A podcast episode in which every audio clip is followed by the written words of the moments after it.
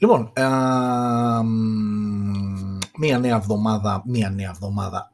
Οι δικές μας εβδομάδες ενώ στο Smartphone News ξεκινάνε από Πέμπτη και τελειώνουν Πέμπτη.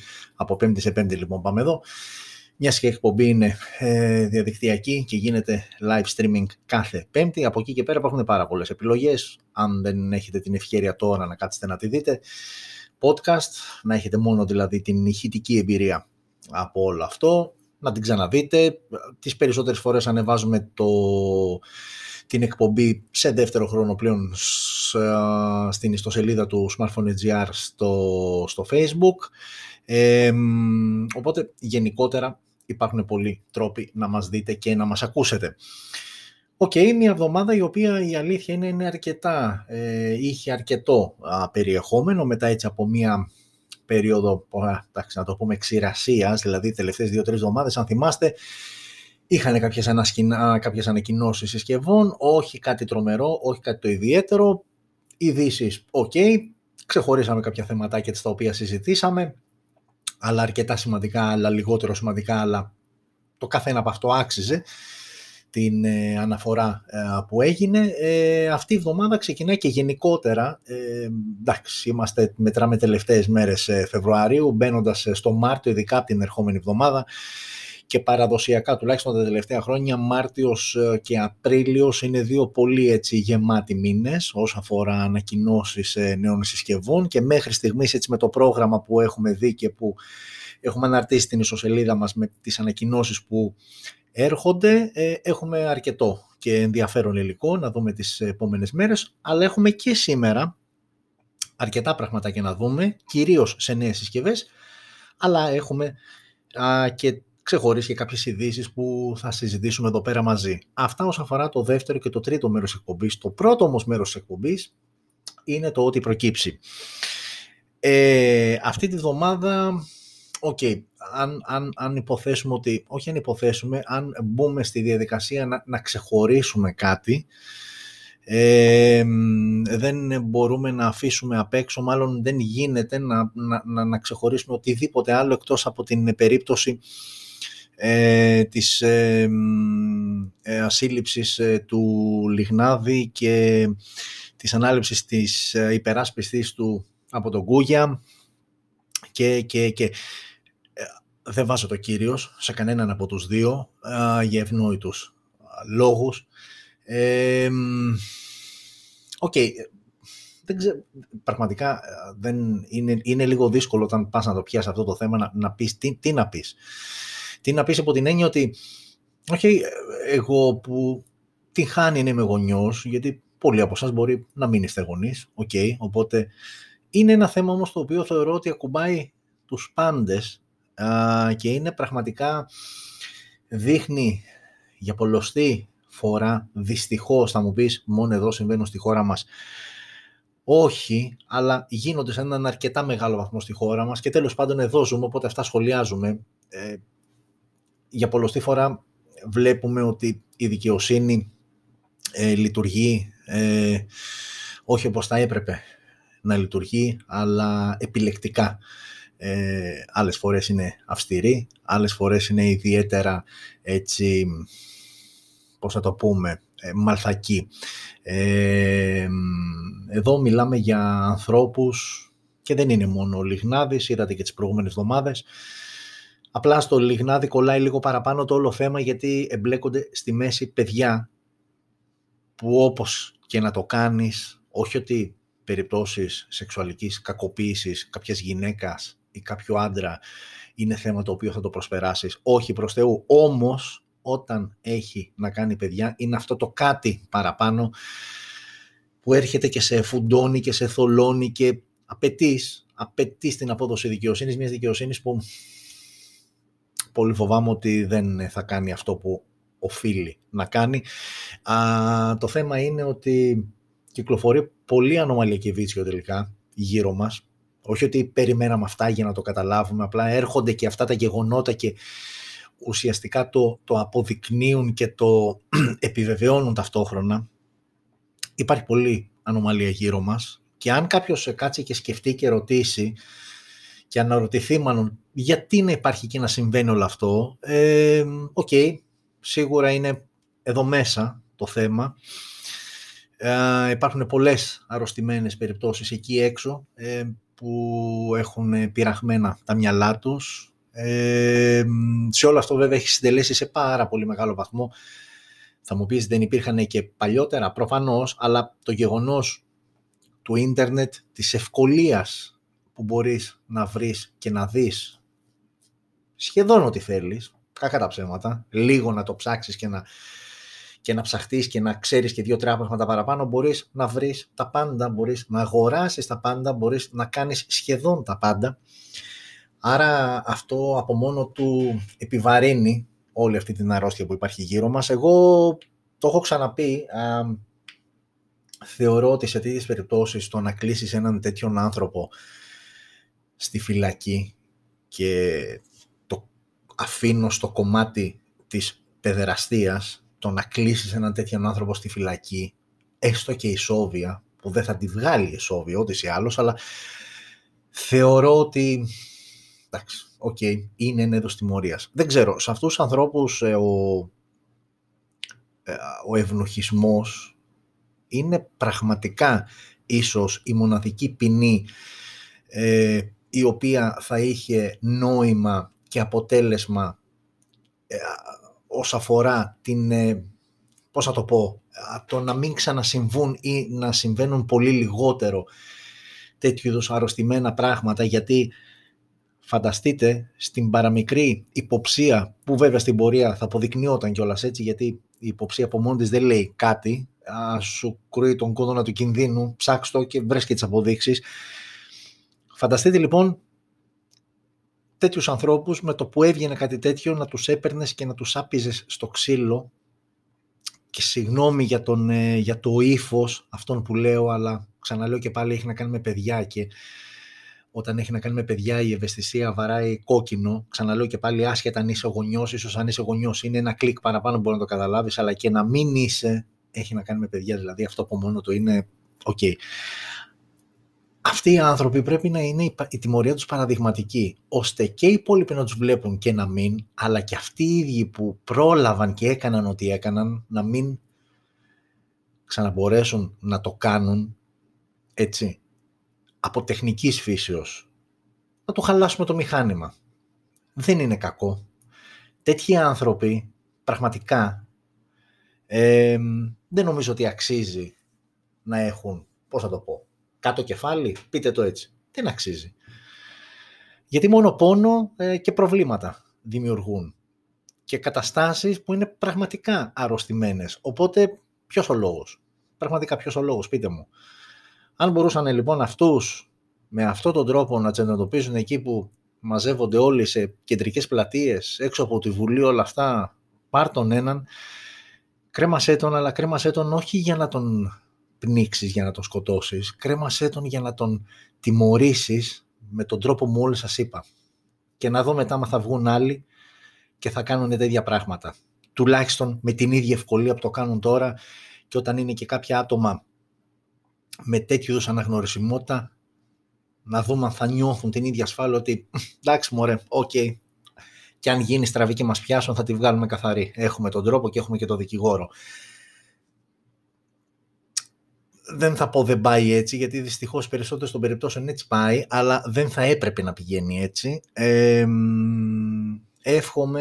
Εύχομαι πραγματικά, το ξαναείπα και στις προηγούμενες εκπομπές όσον αφορά τη σεξουαλική κακοποίηση και γενικότερα τη σεξουαλική βία απέναντι σε ανθρώπους, τώρα και στο κομμάτι που έχει να κάνει με τα παιδιά, εύχομαι όλο αυτό που συμβαίνει αυτό τον καιρό στη χώρα μας, και μένω εδώ, εύχομαι όλο αυτό να οδηγήσει σε κάτι θετικό, να οδηγήσει κάπου που είναι πολύ καλύτερα από το εδώ που είμαστε σήμερα.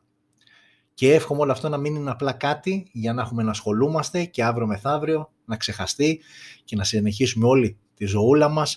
Και αν βλέπουμε και ακούμε και πέφτει στην αντίληψή μας ότι συμβαίνει και κάτι τέτοιο γύρω μας, εντάξει, αλλάζουμε δρόμο, πεζοδρόμιο, πλευρό, πείτε το όπως θέλετε, και συνεχίζουμε κανονικά. Η κανονικότητα του καθενός δεν είναι κάτι το οποίο είναι τόσο ιερό ώστε οτιδήποτε άλλο να μην το χαλάει. Η κανονικότητά μας πρέπει να είναι αυτή και αν δεν είναι αυτή πρέπει να την κάνουμε αυτή. Να τιμωρείς, να φωνάζεις, να μαλώνεις, να τσαμπουκαλεύεσαι, να κάνεις το οτιδήποτε σε αυτόν, σε αυτούς που βλέπεις και κάνουν αυτά τα πράγματα. Αυτή είναι η κανονικότητα και όχι να πηγαίνεις από την άλλη πλευρά και να σκέφτεσαι μόνο τα δικά σου και την πάρτι σου και ό,τι έχει το σπίτι σου αφού κλείνει η πορτούλα και δεν μας νοιάζει τι γίνεται, όχι έξω μακριά, δίπλα μας. Οκ. Αυτά για το ότι προκύψει και κάπου εδώ τελειώνουμε και αυτό το πρώτο μέρος που πάντα ασχολούμαστε με κάτι άσχετο με τα κινητά και την τεχνολογία, αλλά μου αρέσει να το κάνω αυτό, μας αρέσει, οφείλουμε να το κάνουμε αυτό και τέλος πάντων οκ. Καλή και η πλάκα, καλός και ο χαβαλές, καλό και να τα περνάμε καλά, αλλά είναι και κάποια θέματα τα οποία δεν μπορείς, δεν επιτρέπεται να τα αφήνεις έτσι να περνάνε. Οκ, λοιπόν, τα είπα, άδειασα σχεδόν, γιατί έχω πολύ μέσα μου, αλλά οκ. Και πάμε τώρα στα δικά μας και να ξεκινήσουμε σιγά σιγά με τις συσκευές που ανακοινώθηκαν την εβδομάδα που μας πέρασε.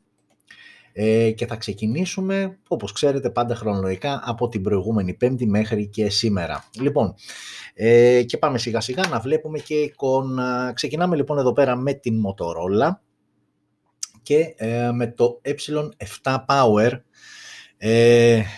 Η συσκευή είναι αυτή που βλέπετε στις οθόνες σας. Έρχεται με οθόνη, καταρχάς είναι γυαλί μπροστά και όλο το υπόλοιπο πλαστικό, όπως θα υποψιαστήκατε και τη φωτογραφία. Έρχεται λοιπόν το E7 Power με οθόνη 6,51 inches, IPS LCD, 720x1600, HD+, δηλαδή ανάλυση, Android 10 out of the box, Helio G25 επεξεργαστής, με PowerVR GE8320 η GPU, δύο οι διαθέσιμες εκδόσεις, 232 και 464. Στο πίσω μέρος έχουμε δύο αισθητήρες που φαίνονται ξεκάθαρα, 13 MP wide ο βασικός αισθητήρας και ένας δεύτερος αισθητήρας 2 MP μάκρο, με LED flash και δυνατότητα λήψης βίντεο 1080 στα 30 frames per second. Μπροστά έχουμε selfie κάμερα ανάλυσης 5 MP με HDR και δυνατότητα λήψης βίντεο και πάλι 1080 στα 30 fps. Μόνο ηχείο θύρα για ακουστικά. Έχουμε ραδιόφωνο, έχουμε θύρα Type-C στο κάτω μέρος για φόρτιση και σύνδεση με υπολογιστή. Ο σαρωτής δαχτυλικών αποτυπωμάτων βρίσκεται στο πίσω μέρος, εκεί στο logo, το M της Motorola κλασικά, και έχουμε και μια μπαταρία 5000 mAh με γρήγορη φόρτιση στα 10W. Okay. Φαντάζομαι δεν εντυπωσιαστήκατε με κάτι και λογικό είναι. Είναι μια ξεκάθαρα entry level συσκευή, η οποία μάλιστα κοστολογείται στην βασική της έκδοση 232 με μόλις 90€. Και οκ, είναι μια συμπαθητική επιλογή. Αυτό λοιπόν ήταν το Moto E7 Power, το οποίο ανακοινώθηκε στις 19 Φεβρουαρίου. Ενώ πάμε λίγο να το συγκρίνουμε με το Moto E7, το οποίο ανακοινώθηκε τον Νοέμβριο που μας πέρασε, πριν δηλαδή περίπου 3 μήνες, και είναι αυτή η συσκευή που βλέπετε στις οθόνες σας. Γιατί το έχω πει, προσπαθούμε να είμαστε περιεκτικοί, δηλαδή ναι μεν μιλάμε για μια συσκευή που ανακοινώθηκε, αλλά αν αφορά κομμάτι μιας σειράς, καλό είναι να πάμε να τη συγκρίνουμε και να δούμε τι παραπάνω ή τι λιγότερο έχει από την βασική συσκευή της σειράς. Εδώ μιλάμε για μια συσκευή η οποία κοστίζει αρχή της έκδοσης 110€, άρα αμέσως βάσει τιμής φαντάζεται κάποιος ότι το E7 Power που είδαμε είναι ελαφρώς υποδέστερο. Η διαφοράς λοιπόν πέρα από τις εξωτερικές εμφάνισεις, δηλαδή βλέπετε εδώ πέρα αυτό είναι το E7 Power και αυτό είναι το Moto E7, και αν μπροστά βλέπετε ότι δεν υπάρχει ουσιαστικά κάποια διαφορά, η διαφορά ουσιαστικά είναι στο πίσω και στην διάταξη των αισθητήρων. Αυτό είναι το E7 λοιπόν. Οι διαφορές είναι όσον αφορά την οθόνη, 6,51 εδώ το E7 Power, 6,50 το E7, δηλαδή πρακτικά η ίδια οθόνη, οι ίδιες τεχνολογίες, η ίδια ανάλυση. Η πρώτη βασική διαφορά είναι στον αισθητήρα, και εδώ έχουμε δύο αισθητήρες. Ο ένας όμως, ο βασικός αισθητήρας, είναι 48 MP wide, ο δεύτερος παραμένει 2 MP macro, άρα λοιπόν έχουμε καλύτερο βασικό αισθητήρα. Όσο αφορά τη selfie κάμερα, ίδια και στις δύο περιπτώσεις, τα 5 MP, και σε επίπεδο μπαταρίας εδώ είμαστε λίγο μικρότεροι, δηλαδή εδώ έχουμε 4.000 mAh, ενώ το E7 Power έχει 5.000 mAh, άρα μάλλον το power πάει να κάνει κυριολεκτικά για την ισχύ της μπαταρίας. Άρα λοιπόν πρακτικά Moto E7 Power έχει μεγαλύτερη μπαταρία 5.000 mAh, Moto E7 έχει καλύτερο βασικό αισθητήρα 48 MP έναντι 13 που έχει το E7 Power. Εδώ η συσκευή ξεκινάει από τα 110€, το E7 Power που είδαμε πριν από τα 90€. Εντάξει, okay, πάνω κάτω στα ίδια λεφτά είναι εκεί γύρω στο κατοστάρικο. Οπότε διαλέγει και παίρνει. Όποιος θέλει μπαταρία πάει στο E7 Power. Όποιος θέλει λίγο καλύτερο βασικό αισθητήρα πάει εδώ. Οκ, δεν έχουμε να πούμε κάτι άλλο από Motorola. Θα πάμε στην επόμενη συσκευή. Η επόμενη συσκευή που βλέπετε είναι από την LG. Και η επόμενη συσκευή που βλέπετε δεν είναι μία, αλλά είναι τρεις. Αλλά δεν είναι τρεις, είναι ουσιαστικά μία. Και αν σας μπέρδεψα, θα σας εξηγήσω ευθύς αμέσως τι εννοώ, γιατί η LG όντως στην αρχή μας μπέρδεψε και απορούμε γιατί το έκανε αυτό. Ανακοίνωσε τρεις συσκευές τη βδομάδα μας πέρασε. W41, W41 Plus και W41 Pro. Okay, έρχεται κάποιος λοιπόν με βάση τη λογική του και λέει okay, εδώ είναι το Vanilla, το βασικό μοντέλο και από εκεί και πέρα τα άλλα θα είναι λίγο πιο φορτωμένα. Κι όμως W41, W41 Plus και W41 Pro είναι τρεις συσκευές οι οποίες είναι ολόιδιες, γι' αυτό και έβαλα μία φωτογραφία, δεν έχει λόγο να βάλω άλλη, γιατί είναι ολόιδιες από εξωτερικής πλευράς, αλλά και εσωτερικά επίσης είναι ολόιδιες, η μόνη τους διαφορά είναι στην έκδοση που θα κυκλοφορήσουν. Πραγματικά είναι αστείο.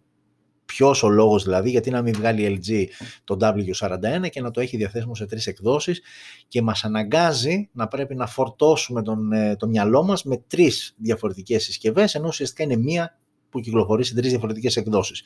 Πάμε να περιγράψουμε τι εστί W41 και όταν φτάσουμε σε εκδόσεις θα καταλάβατε τι είναι και οι άλλες δύο συσκευές. Λοιπόν, το W41 είναι συσκευή που βλέπετε στην οθόνη σας. Έχουμε οθόνη 6,55 IPS LCD, 720x1600 η ανάλυση και εδώ είμαστε στο HD+, ανάλυση. Android 10 out of the box, Helio G35 στο εσωτερικό, με Power VR G8320, αυτό είναι πακετάκι, η GPU. Και πάμε τώρα, το W41 είναι διαθέσιμο σε μια έκδοση 464. Το W41 Plus είναι στην έκδοση 428 και το W41 Pro, που κάποιος θα έλεγε αυτό θα είναι το ωραίο το καλό, είναι διαθέσιμο σε πάλι μια έκδοση 628. Και εδώ τελειώνουν οι διαφορές. Κατά τα άλλα, ό,τι λέμε για τον W41 ισχύει και για τις τρεις συσκευές. Πάμε λοιπόν. Στο πίσω μέρος έχουμε τέσσερις αισθητήρες.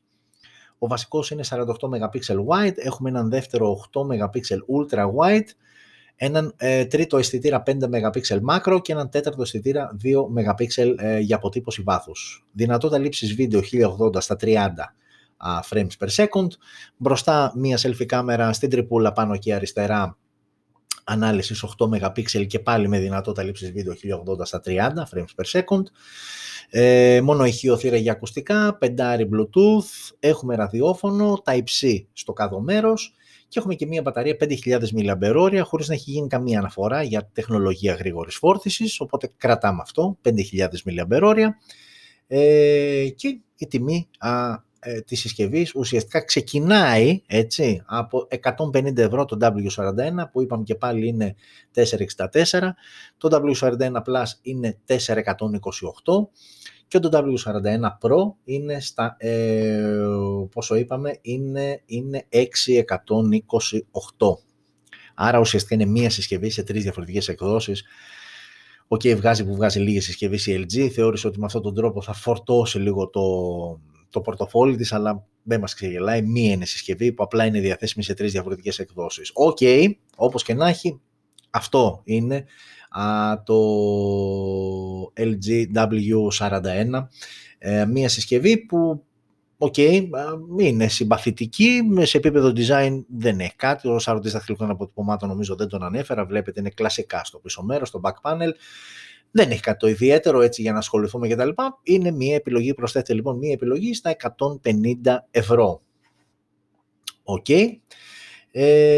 Και πάμε σε αρκετά πιο σοβαρά πράγματα, και όταν λέμε πιο σοβαρά πράγματα, εδώ είναι πάλι άλλη μία εικόνα για να δείτε έτσι λίγο καλύτερα τι εστί W41. W41 Pro λέει, αλλά ξαναλέω και πάλι ότι δεν έχει καμία απολύτως σημασία, είναι ακριβώς ίδιες και οι τρεις συσκευές. Μείωση ασθένειας συσκευή σε τρεις εκδόσεις, μην τα ξαναλέμε και κουράζουμε. Και πάμε τώρα εδώ, που εδώ τα πράγματα σοβαρεύουν και σοβαρεύουν πολύ. Η Huawei λοιπόν τη βδομάδα που μας πέρασε, στις 22 του μήνα ανακοίνωσε την επόμενη foldable γενιά συσκευών, είναι το Mate X2. Η συσκευή είναι αυτή που βλέπετε, τη βλέπετε μισοκλειστή από την πίσω πλευρά, τη βλέπετε τελείως ανοιχτή και τη βλέπετε και μισοκλειστή από την άλλη πλευρά που φαίνεται η μπροστινή οθόνη. Πριν, θα φτάσουμε και στα της τιμής, γιατί αυτή τη στιγμή μιλάμε για το πιο ακριβό foldable που κυκλοφορεί. Η τιμή βέβαια είναι τιμή Κίνας, δεν έχει γίνει ακόμα κάποια αναφορά για το, όχι τόσο για το αν, φαντάζομαι θα κυκλοφορήσει, για το πότε θα βγει η global έκδοση που θα αφορά και τον υπόλοιπο κόσμο.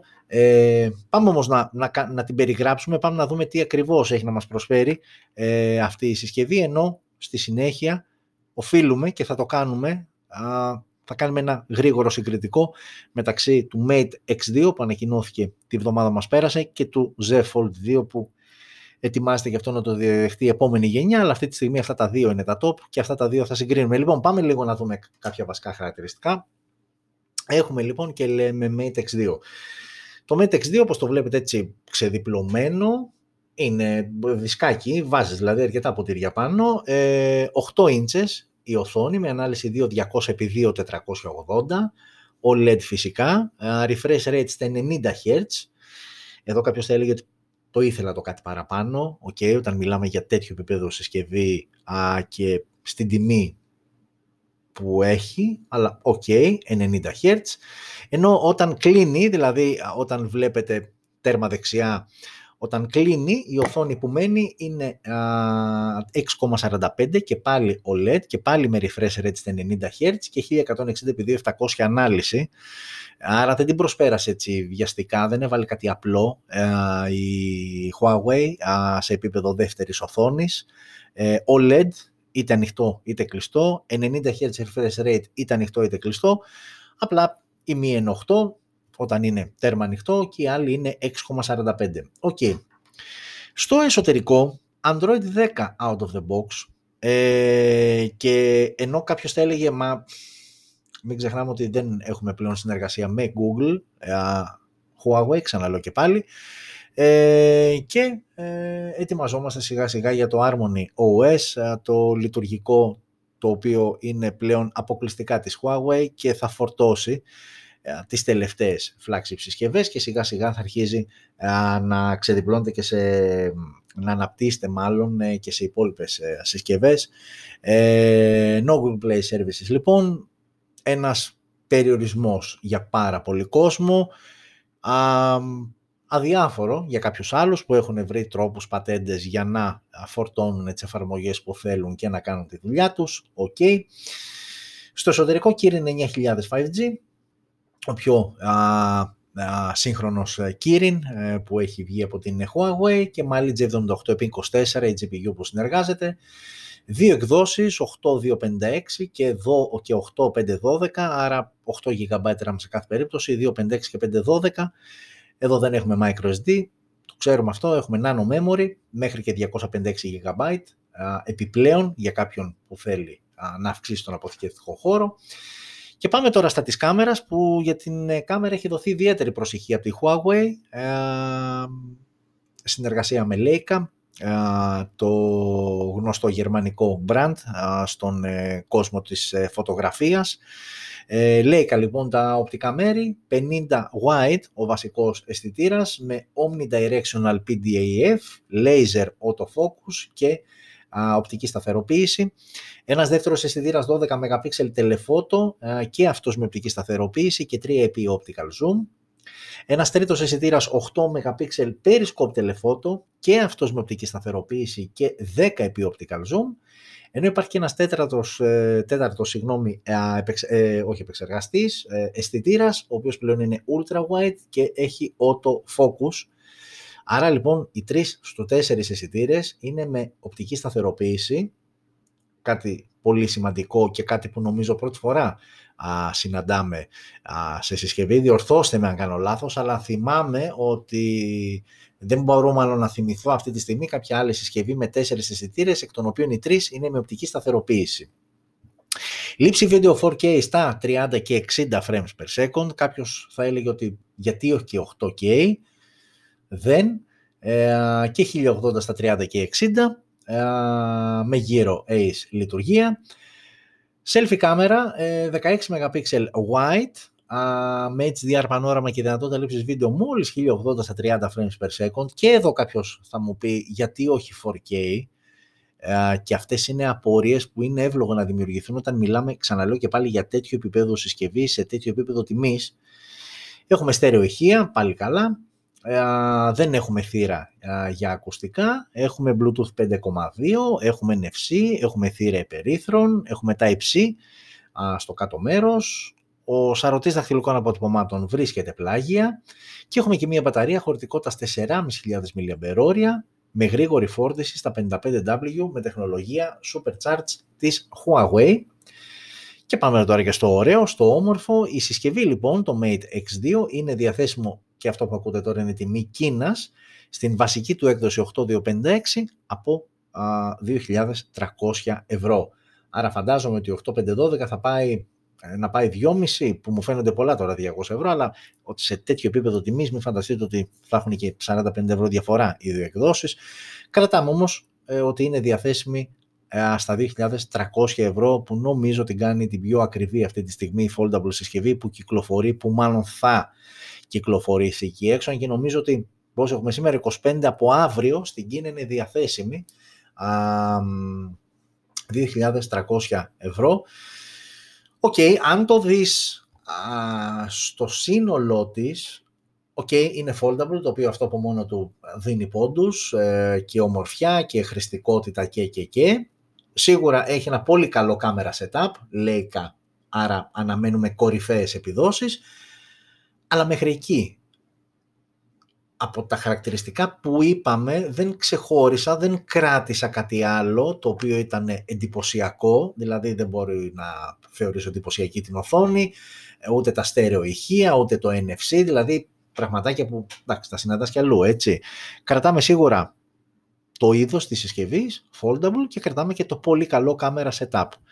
Το αν δικαιολογεί τα 2.300, η δικιά μου άποψη είναι πως όχι, αλλά αφήστε να κυκλοφορήσει, να βγει και εκτός Κίνας, να κουμπώσει σε μία τιμή και να το ξανασυζητήσουμε. Καλά, φαντάζομαι δεν θα απέχει και ιδιαίτερα η τιμή που θα κουμπώσει.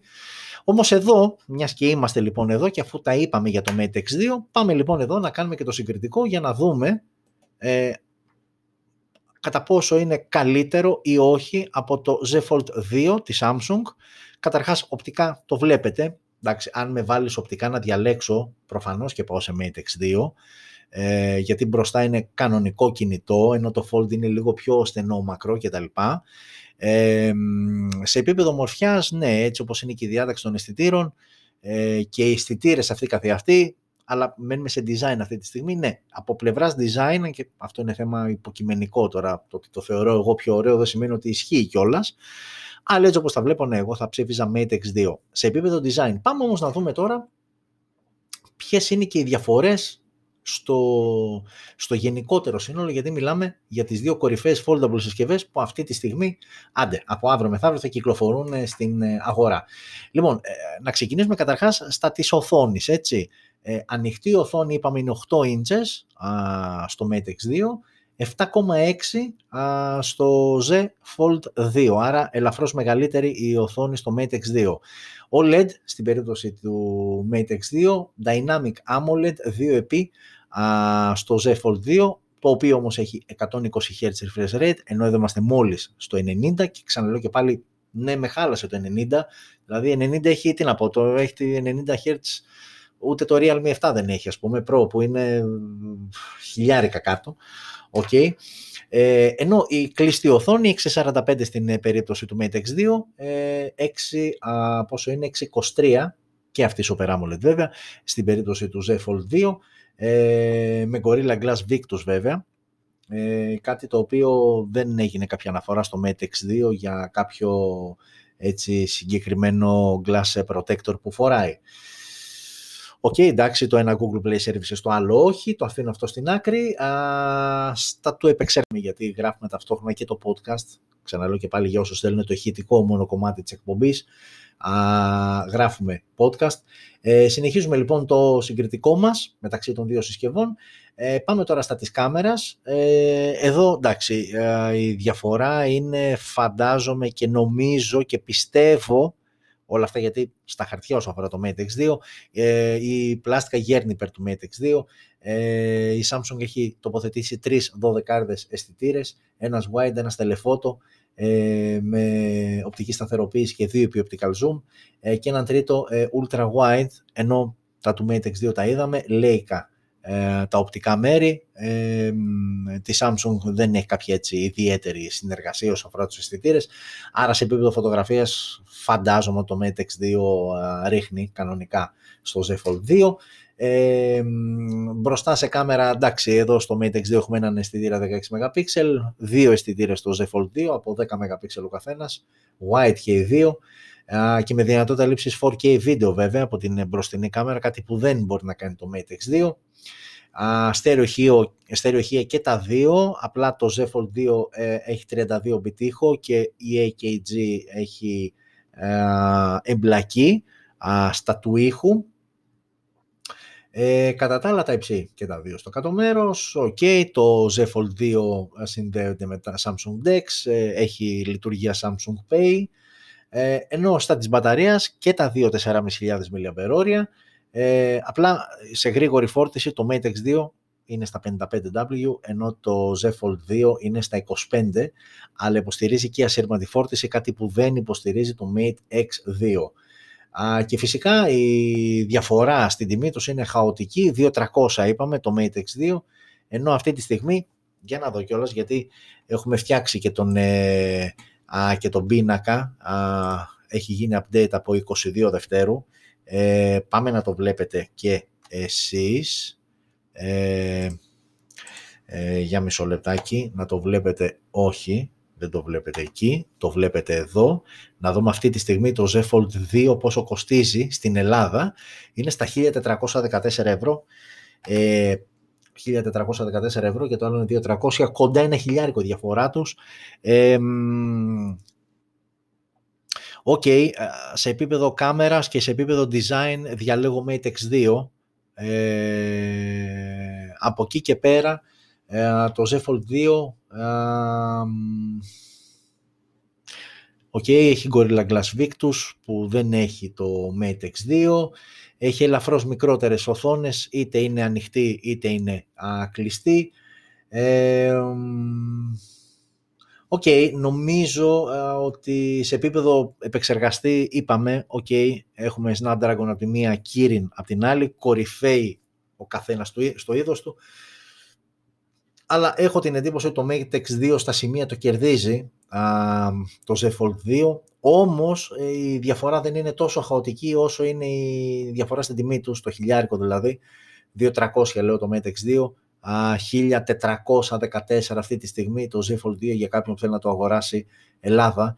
Είναι πολύ μεγάλη διαφορά, 900 ευρώ, δεν δικαιολογείται, αλλά ναι, εντάξει, αν δεν υπήρχε διαφορά αυτή και ήταν στα ίδια λεφτά, θα πήγαινα Mate X2. Τώρα ναι, δεν μπορείς να πας, γιατί τα 2.300 είναι σχεδόν απαγορευτικό, δεν το συζητώ. Το κάναμε για αυτό το συγκριτικό, ήθελα να το κάνουμε γιατί η foldable κατηγορία είναι μια κατηγορία που ήρθε για να μείνει και το έχουμε ξαναπεί ότι ακόμα δεν έχει κάτσει καλά, δεν έχει καλά θεμέλια, γερά θεμέλια, αλλά σιγά σιγά το 2021 αναμένονται πραγματάκια στη συγκεκριμένη κατηγορία και θα έρθει λίγο να εδραιωθεί καλύτερα. Πάμε στην επόμενη συσκευή. Φεύγουμε τώρα από αυτά τα ωραία, τα design, τα ακριβά και πάμε εδώ. Εδώ έχουμε Realme. Η Realme λοιπόν ανακοίνωσε μέσω του Subbrand Narzo δύο καινούριες συσκευές, τον Narzo 30α που είναι αυτό που βλέπετε στην οθόνη σας και τον Narzo 30 Pro 5G που θα το δείτε αργότερα στην οθόνη σας. Ξεκινάμε με το 30α. Μιλάμε για μια συσκευή με οθόνη 6,5 inches IPS LCD, ανάλυση HD+, Android 10 out of the box, παίζοντας μέσω του Realme User Interface, Helio G85 επεξεργαστής, 8 πύρινος, 332 και 464, οι δύο διαθέσιμες εκδόσεις για το Narzo 30α. Στο πίσω μέρος έχουμε δύο αισθητήρες, μόλις 13 MP wide και 2 MP black and white και δυνατότητα λήψης βίντεο 1080 στα 30 fps. Ήδη έχετε καταλάβει ότι μιλάμε για κάποια entry-level συσκευή με βάση τα χαρακτηριστικά που περιγράφουμε. Το Bluetooth είναι 5, έχουμε ραδιόφωνο, έχουμε Type-C στο κάτω μέρος και έχουμε ίσως από όλα αυτά που είπαμε το μόνο που αξίζει να κρατήσουμε είναι η μπαταρία που είναι χωρητικότητας 6.000 mAh με γρήγορη φόρτιση στα 18W. Μια συσκευή που κοστίζει 100 ευρώ στη βασική της έκδοση. Η βασική της έκδοση είναι, όπως είπαμε και πριν, 3.32, 100 ευρώ και money μου έρχεται στο μυαλό η συσκευή με την οποία ξεκινήσαμε, το Motorola E7 Power που ήταν στα 90. Οπότε, ναι, εντάξει, είναι της ίδιας κατηγορίας οι συσκευές. Ναι. Ο σαρωτής είναι στο πίσω μέρος, αν μπορείτε να το διακρίνετε, εκεί ανάμεσα στην πίσω μέσα, λίγο πιο πάνω από εκεί από το logo της Narzo. Απλή entry level συσκευή. Ενώ φεύγουμε και πάμε εδώ, Narzo 30 Pro 5G, εδώ έχουμε λίγο πιο ωραία πραγματάκια και από πλευράς design, όχι ότι έχουμε κάτι διαφορετικό, απλά είναι λίγο πιο όμορφο την προηγούμενη, εντάξει, εδώ είναι λίγο πιο... Πλαστικό έχουμε και εδώ, απλά εδώ είναι σαν να σου μυρίζει, σαν να φεύγει μυρωδιά από την οθόνη και να σου έρχεται της πλαστικούρας, ενώ εδώ είναι λίγο πιο έτσι, λίγο πιο στυλάτο. Αυτό λοιπόν είναι το Narzo 30 Pro 5G, ήδη στις οθόνες σας βλέπετε κάποια βασικά χαρακτηριστικά και κάποιες σημαντικές διαφορές από το 30α. Μιλάμε για οθόνη 6,5 inches, IPS LCD,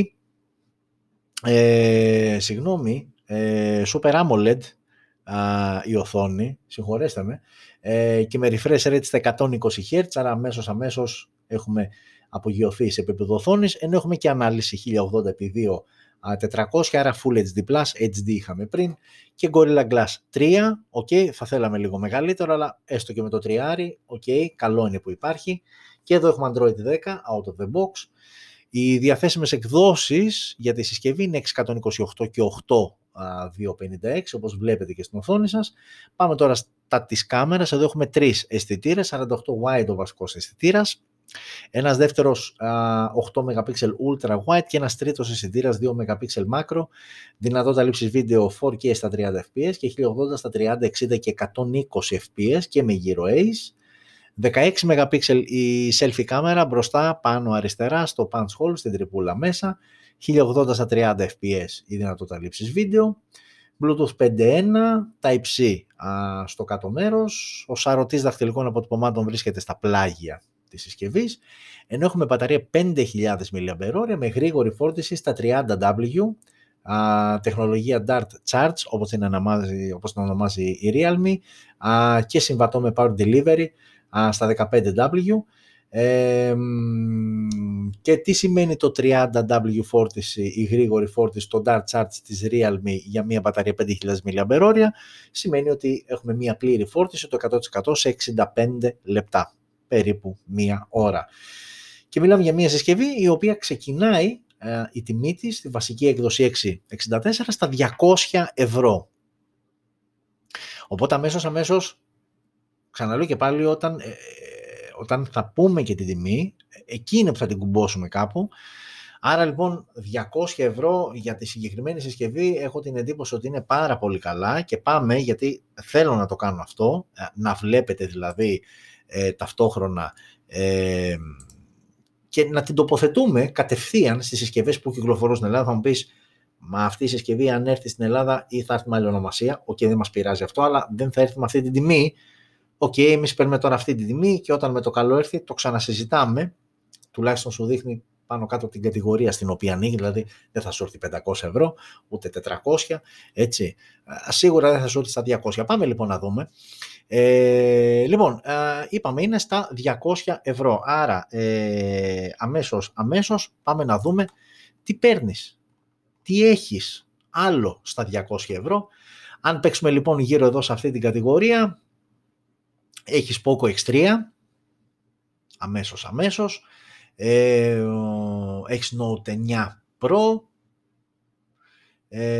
Δεν πάω, δεν έχει νόημα να ανέβεις πιο πάνω, αλλά έτσι δύο άμεσοι ανταγωνιστές. Δεν θα βάλω το Huawei P40 Lite, το 4G, είπαμε Huawei, όχι Google Play Services, άρα βάζουμε συσκευές που είναι για όλους και όχι για μερικούς. Άρα λοιπόν αμέσως να το συγκρίνεις με το Poco X3 NFC που είναι χοντρικά στα ίδια λεφτά, 190 ευρώ. Εντάξει, εδώ έχεις IPS LCD οθόνη, ενώ σε επίπεδο, ενώ στο Narzo είσαι σε Super AMOLED. Το Poco X3 έχει Snapdragon 732G. Εδώ έχεις, τι έχεις είπαμε, έχεις, εδώ έχεις Dimensity 800U 5G, MediaTek, με ό,τι αυτό συνεπάγεται. Σε επίπεδο αισθητήρων έχεις 4 αισθητήρες στο Poco με μεγαλύτερο, με βασικό 64 MP, εδώ έχεις 3 αισθητήρες με βασικό 48 και 560 μπαταρία το Poco X3 με γρήγορη φόρτιση στα 33, ενώ εδώ έχεις λίγο μικρότερη μπαταρία με λίγο μικρότερη φόρτιση, 5.000 στα 30. Στα σημεία είναι καλύτερο το Poco και στην τιμή που είναι νομίζω ναι. Okay, είσαι καλά.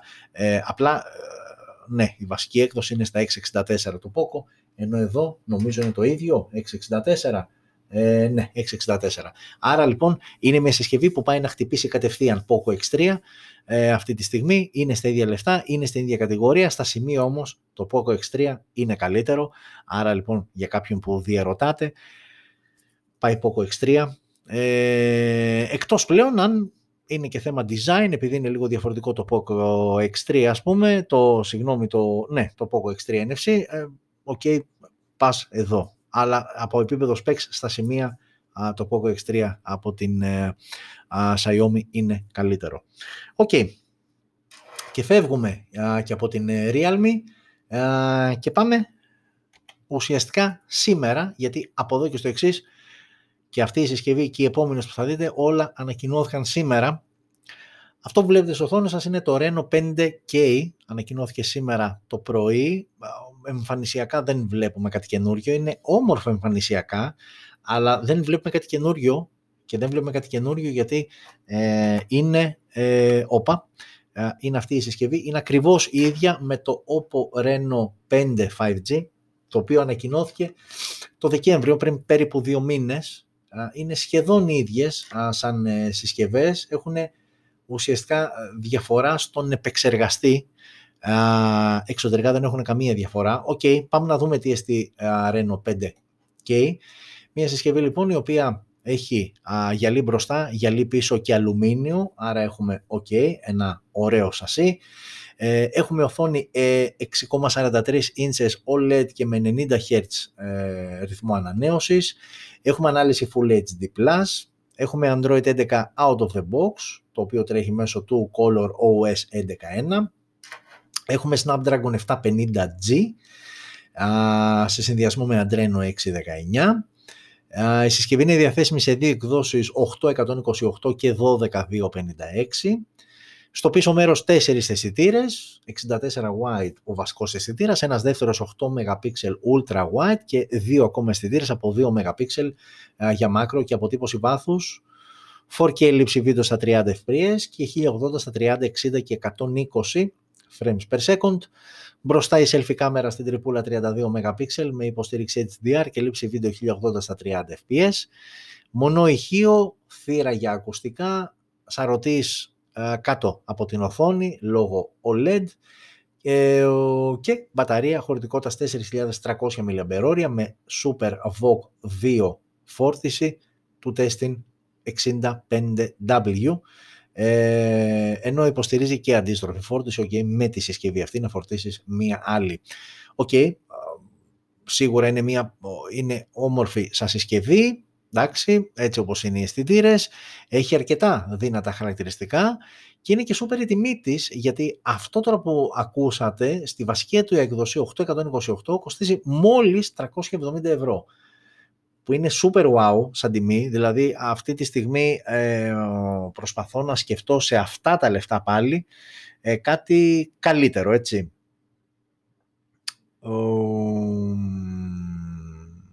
Ναι, δύσκολο, δηλαδή αμέσως βλέπω Mi Note 10 Lite, αλλά οκ, όχι, έχει AMOLED οθόνη, έχει Snapdragon 730G,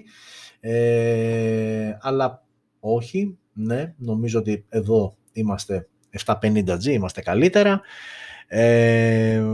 γυαλί μπρος πίσω και τα λοιπά. Κάτι άλλο σε αυτή την κατηγορία, και το 8,3 5G από την Nokia, που δεν νομίζω να ασχοληθεί κάποιος. 681, ναι μεν μεγαλύτερη οθόνη, αλλά IPS LCD και γρήγορη φόρτιση 18W, δηλαδή αμέσως δύο στοιχεία που σε απομακρύνουν. Και Motorola Edge στα 370, αυτά που σας λένε τιμές Ελλάδας, συσκευές που είναι διαθέσιμες αυτή τη στιγμή στην Ελλάδα, που έχουμε οθόνη 6,7 OLED, έχουμε Snapdragon 765G, έχουμε τον ίδιο επεξεργαστή, έχουμε 4 αισθητήρες 64, 8, 16 και ένας 3D TOF και 4500 στα 18. Οκ, άρα λοιπόν αμέσως ένας άμεσος ανταγωνιστής, ας το πούμε έτσι, στα λεφτά που κοστίζει, στα 370 που κοστίζει το Reno 5K, είναι το Motorola Edge, το οποίο έχει και την κουρμπαριστή οθόνη που το κάνει έτσι λίγο πιο όμορφο, λίγο έτσι πιο θελκτικό,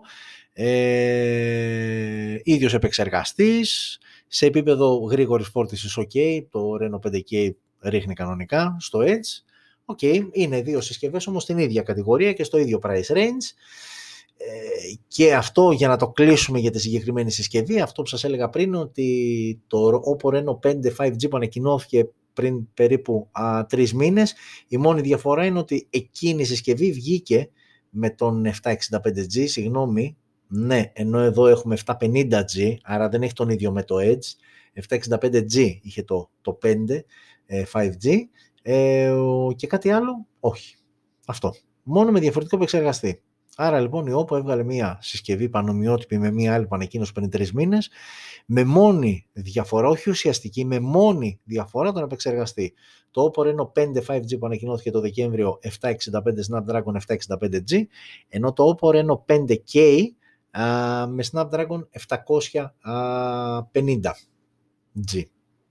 Αυτή είναι η μόνη διαφορά, και είπαμε ότι έτσι αμέσως ανταγωνιστής αυτής της συσκευής με κάποια άλλη συσκευή που κυκλοφορεί στην Ελλάδα είναι το Motorola Edge, στα ίδια λεφτά και με Snapdragon 765G.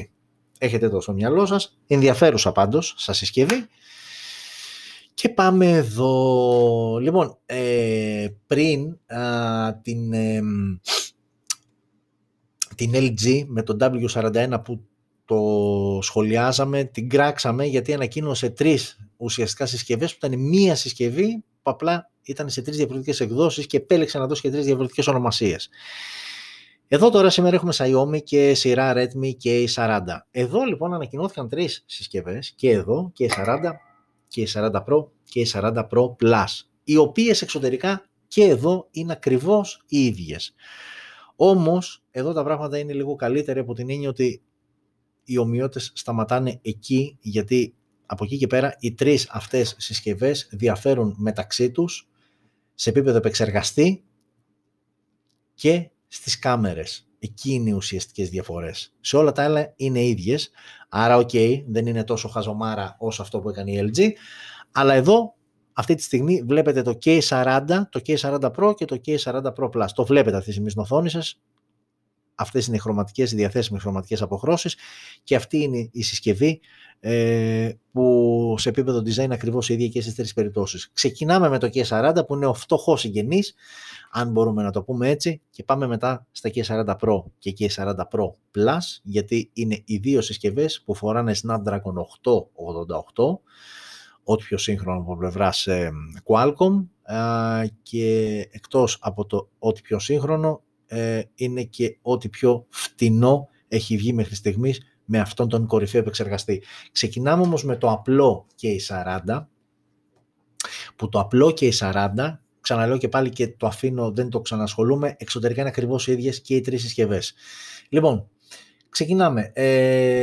Στα της οθόνης, τα πράγματα είναι ίδια και στις τρεις περιπτώσεις. Δηλαδή έχουμε 6,67 inches, AMOLED τεχνολογία, 120 Hz refresh rate, ανάλυση Full HD+, και Gorilla Glass 5. Κρατήστε το αυτό, γιατί έχουν ακριβώς την ίδια οθόνη και τα τρία μοντέλα, και K40, και K40 Pro και K40 Pro Plus. Φεύγουμε. Out of the box, Android 11 μέσω του MIUI 12. Ισχύει και για τις τρεις συσκευές. Και πάμε τώρα στον επεξεργαστή. Εδώ πλέον είμαστε στο K40. Το K40 έρχεται με Snapdragon 870 5G και Adreno 650. Οι διαθέσιμες εκδόσεις 628, 828 και 8256 είναι οι τρεις εκδόσεις στις οποίες είναι διαθέσιμο το K40 και το K40 Pro. Η έκδοση Plus θα είναι διαθέσιμη σε μόνο μία έκδοση, εξού και Plus, 12256. Οι K40 και K40 Pro 628, 828 και 8256.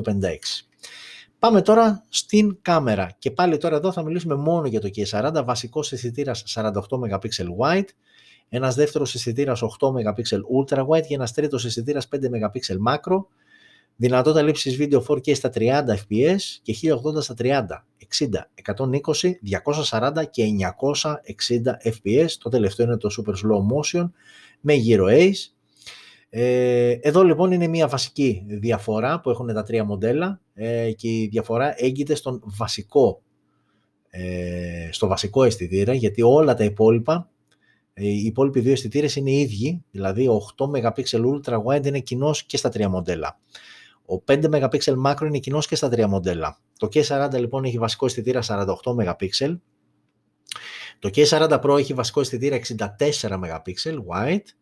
Και το Pro Plus έχει 108 MP wide βασικό αισθητήρα. Αλλά μία ουσιαστική διαφορά μέχρι στιγμής είναι στον αισθητήρα τον βασικό. Μία δεύτερη διαφορά λόγω διαφορετικού επεξεργαστή, θα τα πούμε μετά όμως στον διαφορετικό επεξεργαστή.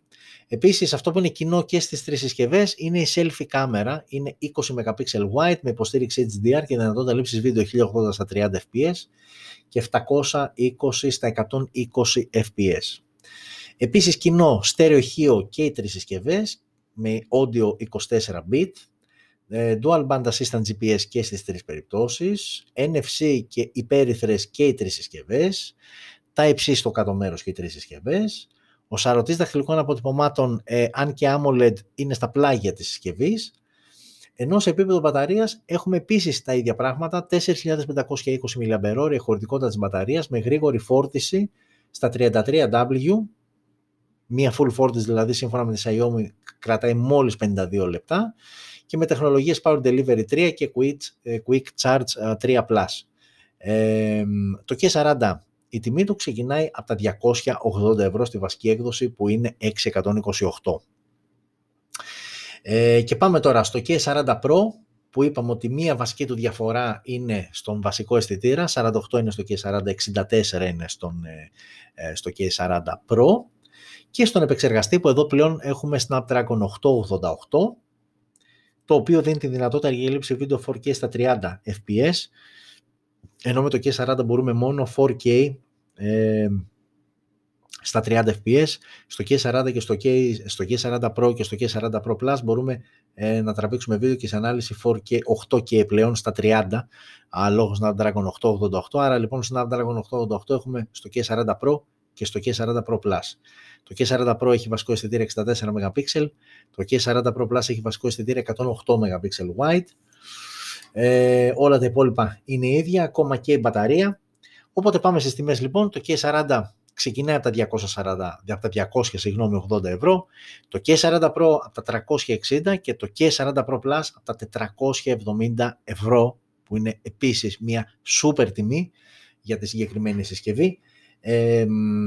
Άρα λοιπόν, συνοψίζοντας, αν κάποιος έχει φωτογραφικές απαιτήσεις, φαντάζομαι θα επιλέξει την Pro Plus έκδοση με τον μεγαλύτερο αισθητήρα, βασικό τον 108 wide. Όλα τα υπόλοιπα είναι ίδια στις υπόλοιπες συσκευές, και με τα 470 ευρώ είναι με super wow τιμή. Όμως εδώ δημιουργείται εύλογα ένα ερώτημα, ότι αν πάρουμε την πιο ακριβή έκδοση, το Redmi K40 Pro Plus, τι διαφορές έχει από το Xiaomi Mi 11, γιατί σε επίπεδο design βλέπετε ότι ακολουθεί λίγο τη γραμμή του Mi 11 όσον αφορά τους αισθητήρες, έτσι, και το σχεδιασμό και όλα αυτά. Και έτσι, για να μην εδώ έτσι μια πιο κοντινή φωτογραφία, ξαναλέω και πάλι, στην οθόνη σας βλέπετε ένα από τα τρία, δεν έχει σημασία ποιο, γιατί είναι ακριβώς τα ίδια, και K40, K40 Pro και K40 Pro Plus, έτσι λίγο πιο κοντά πως είναι οι αισθητήρες. Ακολουθεί λοιπόν το design του Mi 11 και αυτό εδώ που βλέπετε στις οθόνες σας είναι το Mi 11, για να δείτε πόσο κοντά είναι σχεδιαστικά. Εδώ βλέπετε τη σειρά K40, Redmi K40, και εδώ βλέπετε το Mi 11, τρεις αισθητήρες και εδώ, τρεις αισθητήρες και εδώ, λίγο διαφορετικά, αλλά σε επίπεδο design τα πράγματα είναι ίδια. Πού διαφέρει όμως? Για πάμε να δούμε ποιες είναι οι διαφορές, και με αυτό κλείνουμε και το κομμάτι της, το δεύτερο μέρος. Ήδη φτάνουμε στη μία ώρα, αλλά είχαμε υλικό σήμερα. Μας έχει μείνει το κομμάτι των ειδήσεων, δεν είναι πολλές. Θα το τρέξουμε γι' αυτό, γιατί καταλαβαίνω ότι είναι και λίγο κουραστικό να παρακολουθεί κάποιος μία και μία μισή ώρα. Εντάξει, για μένα περνάει πιο εύκολα η ώρα που το κάνω όλο αυτό και μου αρέσει κιόλας, αλλά δεν είναι το ίδιο εύκολο για κάποιον να είναι μία μισή ώρα σερί και να παρακολουθεί. Λοιπόν, πάμε να δούμε διαφορές μεταξύ του K40 Pro Plus και του Mi 11. Και είναι αρκετές, η αλήθεια είναι, και είναι αρκετές οι διαφορές. Δηλαδή, μία πρώτη βασική διαφορά είναι ότι, και ξέχασα να το αναφέρω και πριν, ότι τόσο το Redmi, όχι το K40 το απλό, το K40 το Pro και το K40 το Pro Plus, και τα δύο διαθέτουν πιστοποίηση IP53 για αντοχή σε νερό και σκόνη. Κάτι το οποίο δεν έχει το K40 και κάτι το οποίο δεν έχει και το Mi 11. Άρα το κατάμε αυτό. Σε επίπεδο γυαλίου τώρα, έχουμε Gorilla Glass 5 στην K40 σειρά. Εδώ στο Mi 11 έχουμε Gorilla Glass Victus, ό,τι πιο τελευταίο και σύγχρονο σε Gorilla Glass. Στα της οθόνης τώρα, το K40 Pro Plus, που είναι αυτό εδώ, έχει οθόνη 6,67 Super AMOLED με 120Hz refresh rate, ενώ το Mi 11 έχει 6,81 μεγαλύτερη οθόνη AMOLED και πάλι με refresh rate στα 120Hz και καλύτερη ανάλυση. Φυσικά εδώ είμαστε στο Q HD+, 1440x3200, άρα σε επίπεδο οθόνης το Mi 11 έχει μεγαλύτερη οθόνη και καλύτερη οθόνη από πλευράς ανάλυσης. Σε επίπεδο εξεργαστή είναι ακριβώς τα ίδια, Snapdragon 888 και τα δύο με Adreno 660. Σε επίπεδο αισθητήρων τώρα, τρεις αισθητήρες στο ένα, τρεις αισθητήρες στο άλλο, αλλά στην περίπτωση του K40 Pro Plus είπαμε ότι είναι 108 MP wide. 108 MP wide είναι και ο αισθητήρας ο βασικός στο Mi 11, όμως εκεί έχουμε και οπτική σταθεροποίηση που λείπει από το K40 Pro Plus. Ο δεύτερος αισθητήρας ultra wide είναι 13 MP στο Mi 11, 8 MP στο K40 Pro Plus, ενώ ο τρίτος αισθητήρας είναι 5 MP και στους δύο για μάκρο λήψεις. Δυνατότητα λήψης βίντεο έχουν και τα δύο στα 8K, απλά με το Mi 11 τραβάς στα 24 και 30 frames per second, ενώ με το K40 Pro Plus είσαι μόνο στα 30 frames per second. Φοράνε την ίδια selfie κάμερα, 20 MP, έχουν και τα δύο στέρεο ηχεία με 24 bit ήχο, NFC θύρα περίθρων είναι κοινό και στα δύο, και στην μπαταρία είναι ελαφρώς μεγαλύτερη, 4520 είναι στο K40 Pro Plus, 4600 είναι στο Mi 11, γρήγορη φόρτιση όμως το Mi 11 έχει 55W, ενώ μόλις 33 το K40 Pro Plus. Κάποιες είναι ότι υποστηρίζει και σύμβατη φόρτιση το Mi 11 που δεν υποστηρίζει το K40 Pro Plus. okay, κάποιες αναμενόμενες διαφορές, δεν θα μπορούσε να πλησιάσει περισσότερο το K40 Pro Plus το Mi 11, γιατί το Mi 11 είναι εκεί, το K40 Pro Plus της Redmi, το sub-brand είναι εδώ, έπρεπε να υπάρχει μια διαφοροποίηση και υπάρχει και μια σημαντική διαφοροποίηση στην τιμή, 470, 12, 256 έκδοση, μια μοναδική, 470 ευρώ το Redmi K40 Pro Plus, στα 730 ευρώ περίπου το Mi 11. Υπάρχει μια αρκετά σημαντική διαφορά, ένα gap περίπου 300 ευρώ, το οποίο όμως σχεδόν δικαιολογείται όσον αφορά την καλύτερη οθόνη, την οπτική σταθεροποίηση που έχει ο βασικός αισθητήρας, την ελαφρώς μεγαλύτερη μπαταρία, το καλύτερο γυαλί που έχει, Gorilla Glass Victus, την ασύρματη φόρτιση που έχει. Τα είπα όλα, όχι, ναι, σχεδόν τα είπα όλα.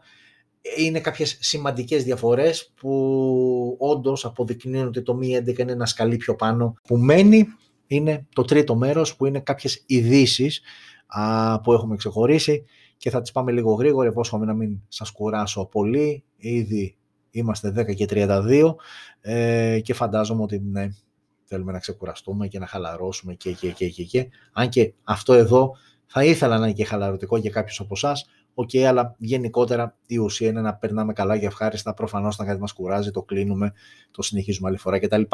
Ok, πάμε λοιπόν σιγά σιγά να δούμε κάποιες ειδήσεις που ξεχωρίσαμε. Όχι, το σιγά σιγά το παίρνω πίσω, αλλά πάμε να τα δούμε λίγο τι ξεχωρίσαμε.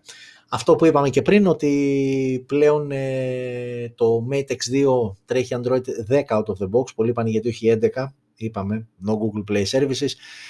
Η είδηση λοιπόν έχει να κάνει ότι τον Απρίλιο με κάποιο update θα δοθεί στο Mate X2 το Harmony OS, ενώ τα P50, P50 σειρά επίσης της Huawei θα είναι οι επόμενες συσκευές που θα το έχουν πλέον out of the box το Harmony OS. Η Huawei πλέον στηρίζεται αποκλειστικά στα δικά της πόδια όσον αφορά το λογισμικό και είναι ένα λογισμικό το οποίο το Harmony OS είναι Android based, δηλαδή μην φανταστείτε ότι είναι κάτι τελείως διαφορετικό, κάτι τελείως κινέζικο. Έχει τη φιλοσοφία του Android, απλά είναι της Huawei πλέον και θα ξεκινήσει να αναβαθμίζει τις κορυφαίες συσκευές της και από ένα σημείο και μετά θα αρχίζει out of the box να βγάζει συσκευές που θα υποστηρίζουν το νέο λογισμικό και όλο αυτό θα γίνει στους επόμενους μήνες μέχρι το καλοκαίρι, δηλαδή ότι ένα μεγάλο μέρος των flagships ήδη θα τρέχουν Harmony OS και από εκεί και πέρα ό,τι κυκλοφορεί καινούριο θα βγαίνει με out of the box το νέο λειτουργικό. Αυτή τώρα η είδηση έχει να κάνει με Ελλάδα και συγκεκριμένα με το 5G. Okay. Το ξέρουμε ότι γενικότερα έχει δημιουργηθεί και όχι μόνο στην Ελλάδα και σε άλλες χώρες, αλλά η είδηση αφορά την Ελλάδα, καθώς η προσφυγή αυτών των 50 ατόμων ονομαστικά που έγινε για το δίκτυο 5G έχει πάει στο Συμβούλιο της Επικρατείας. Αυτό είναι το νόημα. Και ουσιαστικά τι ζητάνε αυτοί οι 50 άνθρωποι, να ακυρωθεί αυτή η διαδικασία διαγωνισμού που έχει γίνει για την απονομή συχνοτήτων 5G στους διάφορους παρόχους. Έχει ξεκινήσει ένα ολόκληρο θέμα κατά πόσο αυτό το 5G τέλος πάντων, okay, ξέρουμε τι κάνει τεχνικά όσον αφορά το ίντερνετ και τα κινητά και την ταχύτητα και όλα αυτά, αλλά πόσο βλάπτει την υγεία μας, πόσο κακό μας κάνει γενικότερα και όλα αυτά. Οκ, σίγουρα ουρά δεν βγάζουμε, αλλά έχει δημιουργηθεί αυτό το θέμα, πάει στο Συμβούλιο Επικρατείας, φαντάζομαι ότι δεν θα προχωρήσει, φαντάζομαι το Συμβούλιο Επικρατείας δεν νομίζω ότι θα δικαιώσει όταν από πίσω, και δεν το λέω επειδή ξέρω ακριβώς πώς λειτουργεί αυτό το δίκτυο 5G και τι κακό όντως μπορεί να κάνει, απλά οκ. Από πίσω είναι Vodafone, είναι Wind, είναι Κοσμοτέ και φαντάζομαι ότι αν δικαιωθούν αυτοί οι 50 άνθρωποι που ξαναλέω και πάλι μπορεί να έχουν 1000 δίκια, οι εταιρείες θα έχουν χασούρα και θα παγώσει ένα πλάνο που έχουν για μέσα το 2021 για την επέκταση του 5G δικτύου. Μου φαντάζει απίθανο στη χώρα που ζούμε κάτι τέτοιο να ευωδώσει, πάντως το αν κάνει κακό ή όχι πραγματικά δεν το ξέρω, δεν είμαι ειδικός για να απαντήσω. Όπως επίσης δεν ξέρω κατά πόσο έκανε κακό το 4G, γιατί και αυτό είναι κάτι αντίστοιχο και αυτή είναι η εξέλιξη του 4G και δεν ξέρω ότι κάποιος από αυτούς τους κυρίους μπορεί να μας πούμε με βεβαιότητα ότι ξέρεις κάτι, το 4G δεν μας πήραζε καθόλου, ενώ αυτό μας καίει για παράδειγμα. Okay. Γενικότερα ό,τι είναι ασύρματο, ακόμα και ένα σύρματο που έχουμε στο σπίτι μας, ακόμα και το κινητό που ακουμπάμε δίπλα στο κομμωδίνο μας όταν πέφτουμε να κοιμηθούμε, ακόμα και το Wi-Fi και ένα extender που μπορεί να έχουμε βάλει, και αν δεν τα έχουμε βάλει εμείς, κάποια από αυτά μπορεί να τα έχουν οι δίπλα μας, που τι νομίζεις, ένας τείχος θα σε σώσει? Οκ. Φαντάζομαι ότι όλα αυτά δεν είναι τόσο αθώα όσο νομίζουμε. Από την άλλη, τελικά μπορούμε να ζήσουμε όμως χωρίς αυτά. Η αλήθεια φαντάζομαι ότι είναι κάπως στη μέση, αλλά δεν ξέρω κατά πόσο υπάρχει μέση σε αυτά τα πράγματα. Ή τα έχεις ή δεν τα έχεις. Okay. Θα δούμε πάντως που θα οδηγήσει όλο αυτό, και όταν βγει κάποια απόφαση από το Συμβούλιο Επικρατείας, εδώ θα είμαστε να το ξανασυζητήσουμε. Okay. Εδώ τώρα, αυτή η εικόνα ήθελα έτσι να την βάλω, γιατί δείχνει πολύ κόσμο που χρησιμοποιεί τα κινητά του. Το νέο έχει να κάνει ότι με κάποιες μετρήσεις, και συγκεκριμένα μια εταιρεία αναλύσεων, η App Annie, έκανε μια έρευνα για να δει την χρήση των smartphones κατά τη διάρκεια αυτής της πανδημίας, που πλέον έχουμε κλείσει χρόνο εδώ στην Ελλάδα. Βέβαια είναι μια εταιρεία η οποία την μέτρηση δεν την έκανε στην Ελλάδα, έτσι, έγινε στις περισσότερες χώρες και βγήκαν έτσι κάποια νούμερα, δηλαδή είναι αυτά τα νούμερα που σε πολλούς από εσάς δεν αρέσουν, αλλά έτσι για να έχουμε μια εικόνα, δηλαδή κάποια πράγματα που έχουμε στο μυαλό μας απλά να τα μεταφράζουμε σε νούμερα, γιατί είναι πιο εύκολο να το τοποθετήσουμε στο κεφάλι μας τι ακριβώς συμβαίνει. Το πρώτο εξάμηνο λοιπόν του 2020, δηλαδή Γενάρης-Ιούνης του 2020, 1,3 τρισεκατομμύρια ώρες αναλώθηκαν σε mobile συσκευές, που αυτό σημαίνει ότι κάποιοι κάναν τα ψώνια τους, παίζαν ηλεκτρονικά παιχνίδια, μιλούσες online, πάρα πολλά πράγματα, ενώ οι χρήστες κινητών δαπάνησαν ένα ποσό τεράστιο, και το τεράστιο ποσό είναι $50 δισεκατομμύρια για αγορές σε ηλεκτρονικά καταστήματα Google Play και App Stores, δηλαδή online, σε ηλεκτρονικά καταστήματα από Android συσκευές και από iPhone συσκευές και iPad κτλ. Ο μέσος χρήστης σε επίπεδο χρόνου τώρα χρησιμοποίησε το 27% της μέρας του να είναι στο κινητό, ενώ είναι μία αύξηση της τάξης του 20% με το αντίστοιχο εξάμηνο του 2019, όπου δεν υπήρχε κορονοϊός, άρα υπήρχε μία κανονικότητα, άρα ο κόσμος αυτός που ήταν να πάει στη δουλειά του πήγαινε και δεν έμενε στο σπίτι κτλ. Ενώ οι 4 εφαρμογές που εκτοξεύτηκαν πραγματικά, δηλαδή αυτοί που τις είχαν αυτές οι εφαρμογές, που κάποιες από αυτές, μη σας πω και όλες, οι περισσότεροι δεν τις γνωρίζανε καν, Zoom, Microsoft Teams, Google Meet και Cisco Webex Meeting, εφαρμογές που όλες το κοινό τους είναι η τηλεδιάσκεψη, νομίζω Webex και Zoom χρησιμοποιούν οι μαθητές και τα πανεπιστήμια, τα χρησιμοποιούν εταιρείες, χρησιμοποιούνται στον ιδιωτικό τομέα, χρησιμοποιούνται στο δημόσιο τομέα. Είναι όλες αυτές οι εφαρμογές οι οποίες πραγματικά εκτοξεύτηκαν λόγω της κατάστασης με τον κορονοϊό, και όλος ο κόσμος, ο περισσότερος τουλάχιστον, έμενε σπίτι και υπήρχε ανάγκη από επικοινωνία, από online συνομιλίες κτλ. Οκ, έχει αρκετά πραγματάκια. Η αλήθεια είναι ότι το ρεζουμέ το λιώσαμε το κινητό, και αναμενόμενο ήταν, το λιώσαμε το κινητό και το τάμπλετ όλο αυτό το χρόνο και όσο ακόμα θα χρειαστεί για να παραμείνουμε σε αυτό το καθεστώς. Αναμενόμενο πραγματικά. Απλά έτσι το κάναμε λίγο πιο, το νουμεροποιήσαμε για να καταλάβουμε λίγο στο μυαλό μας τι συμβαίνει στα σπίτια όπου ο ένας ή και οι δύο γονείς αναγκάζονται να δουλέψουν από το σπίτι, και είναι και η τυχερή της υπόθεσης, γιατί εξακολουθούν να έχουν τη δουλειά τους και να πληρώνονται και απλά δουλεύουν από το σπίτι. Υπάρχει και πολλοί κόσμος που ή δεν δουλεύει κανένας ή είναι σε καθεστώς αναστολής, ή διώξανε κόσμο, υπάρχουν και αυτά τα σενάρια, και είναι πραγματικά άσχημα. Εδώ γιατί μπορεί κάποιοι να φτωχαίνουν, αλλά κάποιοι άλλοι γίνονται πιο πλούσιοι.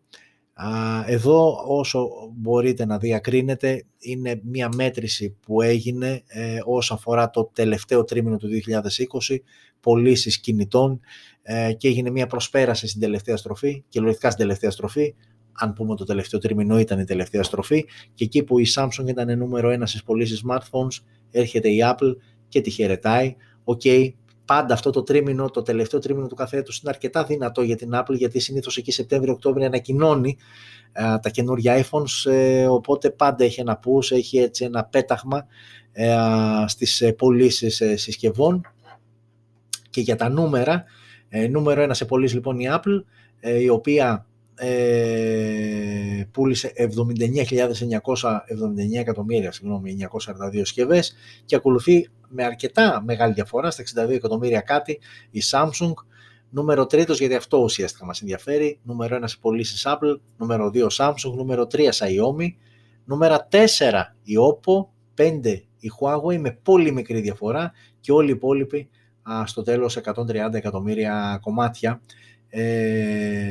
Ενώ αντίστοιχα στο τελευταίο τρίμηνο του 19 ήταν πρώτη η Samsung και ακολουθούσε σε απόσταση ανάσας, βέβαια, σε απόσταση αναπνοής η Apple, ενώ αυτή που έπεσε, αυτή που ζορίστηκε δηλαδή ιδιαίτερα, ήταν από την τρίτη θέση, έπεσε στην πέμπτη, ήταν η Huawei, επίσης αναμενόμενο με όλο αυτό το μπανάρισμα που έφαγε από την Αμερική κτλ. Έφαγε μεγάλη κατραπακιά, η αλήθεια είναι, και περιμένουμε τώρα με το Harmony OS, το operating system δηλαδή της Huawei, να δούμε αν θα καταφέρει να ανακτήσει ένα μέρος από αυτήν την αγορά που έχασε, ή τελικά είναι οριστικό το η πτώση και θα την βλέπουμε πλέον να παίζει εκεί. Πάντως πέρυσι, πριν γίνει όλο αυτό, όπου και Xiaomi τις είχε για πρωινό, αλλά πλέον τα πράγματα είναι αρκετά δύσκολα, δηλαδή η Xiaomi ήδη την έχει περάσει καλά, έχει μια καλή διαφορά, με την Oppo κονταροχτυπιέται, αλλά έστω και για λίγο η Oppo πούλησε περισσότερο το τελευταίο τρίμηνο του 2020 από ότι η Huawei. Okay. Η επόμενη τώρα είδηση έχει να κάνει, όλοι μας αλλάζουμε συσκευές κτλ. Υπάρχει κάποιος κόσμος που θέλει κάθε φορά να παίρνει κουτί, ζελατίνα, καινούργια συσκευή κτλ. Υπάρχουν πολλοί όμως, και το έχουμε κάνει όλοι μας αυτό, που θα πουλήσουν την προηγούμενη συσκευή τους, θα την ανταλλάξουν, τέλος πάντων θα στραφούν στην αγορά του μεταχειρισμένου smartphone. Ένα πράγμα το οποίο είναι αρκετά έτσι περίεργο, και δεν το έχουμε ψάξει, η αλήθεια είναι, και για να πω την αλήθεια μου, και εγώ δεν είχα μπει ποτέ στη διαδικασία. Όταν ήμουνα σε φάση για να πουλήσω το κινητό μου, ας πούμε, αν ήθελα να το πουλήσω και δεν ήθελα να το κρατήσω, να το δώσω κάπου αλλού, τι έκανα? Έκανα μία επαναφορά του κινητού, κρατούσα αντίγραφα ασφαλείας, κάποια πραγματάκια που θα τα μετέφερα στο επόμενο, το επανέφερε σε εργοστασιακές ρυθμίσεις και θεωρούσα ότι είμαι ok, δηλαδή θεωρούσα το κινητό είναι σε κατάσταση εργοστασιακή, όταν δηλαδή το έχεις πάρει καινούριο, ζελατίνα, και το ανοίγεις κτλ. Και όμως, μια παγκόσμια ομάδα έρευνας και ανάλυσης της Κασπέρσκι, για να το πούμε και σωστά, έκανε μια έρευνα όπου πήρανε συσκευές μεταχειρισμένες από φοιτητές από έναν υπολογιστή, και όχι μόνο smartphones, αλλά και φορητούς υπολογιστές και σκληρούς δίσκους κτλ. Και ενώ είχαν σβηστεί τα πάντα, θέλανε να δούνε τι κρατιέται τελικά μέσα, γιατί είναι η λεγόμενη κρυφή μνήμη που κρατάει πράγματα κτλ. Η συντριπτική λοιπόν πλειονότητα, και είναι πραγματικά τρομακτικό να κάτσεις και το σκεφτείς αυτό, η συντριπτική πλειονότητα των συσκευών που αναφέραμε περιείχε ορισμένα, λίγα μένα, αλλά υπήρχαν ίχνη δεδομένων, τα οποία όμως ήταν ή προσωπικού, δηλαδή φωτογραφίες κτλ, ή και εταιρικά.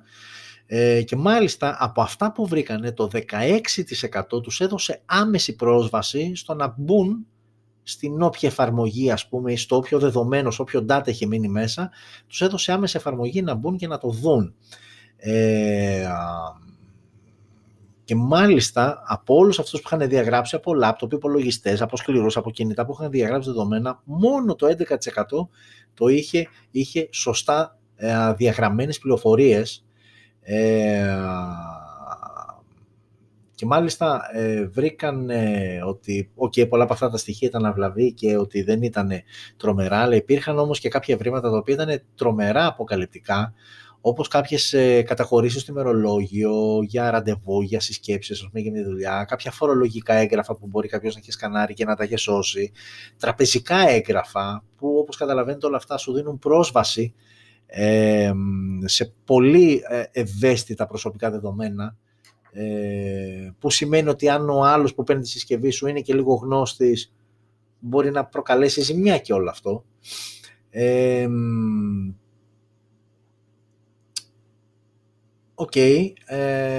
Άρα λοιπόν αυτό σημαίνει ότι δεν σβήνουμε σωστά τα δεδομένα μας με τον σωστό τρόπο, και καταλήγουν γιατί κάποιος θα πει ότι μου λες αυτό. Ποιο είναι το σωστό? Αυτό λοιπόν που γύρισαν και είπανε, και συγκεκριμένα το είπε ο Christian Funk, που ήταν ο επικεφαλής της ομάδας της Κασπέρσκι που έκανε την έρευνα αυτή, είναι ότι το σωστό είναι να γίνεται κρυπτογράφηση δεδομένων, γιατί η κρυπτογράφηση σου δίνει τη δυνατότητα, ακόμα και αν ξεχάσεις κάποιο αρχείο, να μην είναι προσβάσιμο στον επόμενο που είτε έκλεψε τη συσκευή σου, είτε την αγόρασε, νομίζοντας εσύ το έχεις κάνει σωστή διαγραφή κτλ.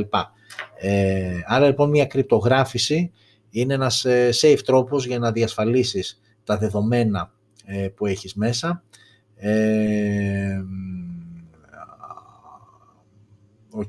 Σου λέει να φέρεις τις κάρτες SIM ή η SIM αν η συσκευή σου χρησιμοποιεί. Ενεργοποιούμε πάντα σε όλες αυτές τις εφαρμογές που πλέον το τελευταίο εξάμηνο έχει ξεκινήσει αυτό και είναι έτσι λίγο πιο ευρέως δεδομένο, μέθοδος εισόδου δύο παραγόντων.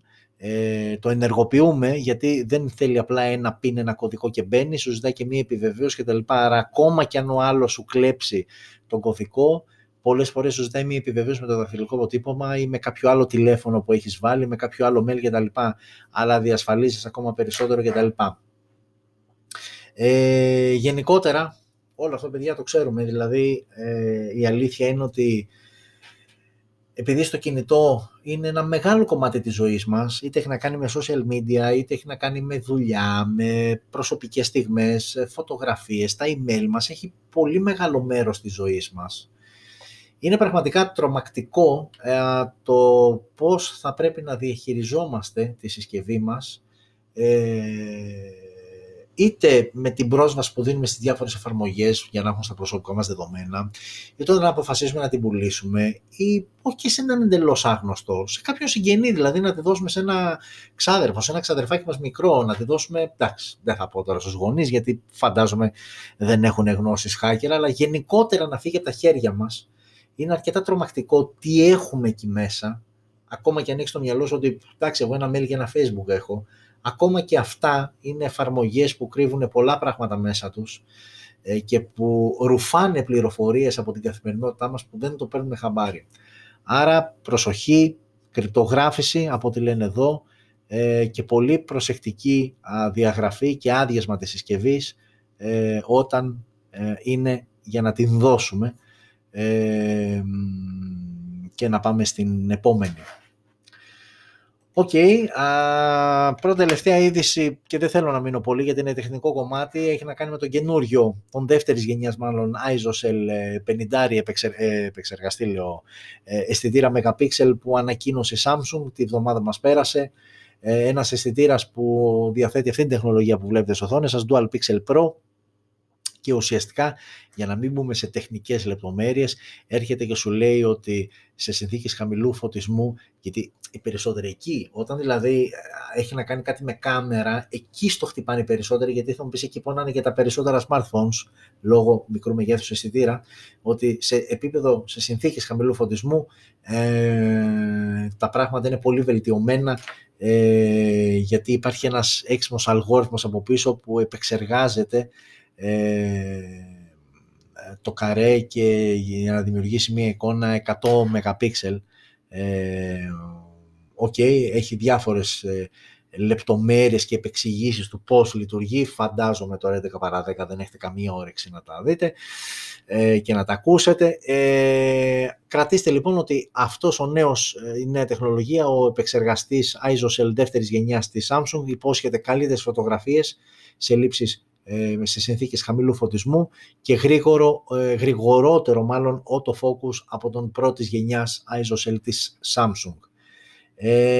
Και θα κλείσουμε με μία είδηση για όσους από εσάς χρησιμοποιείτε τη βοηθό της Google.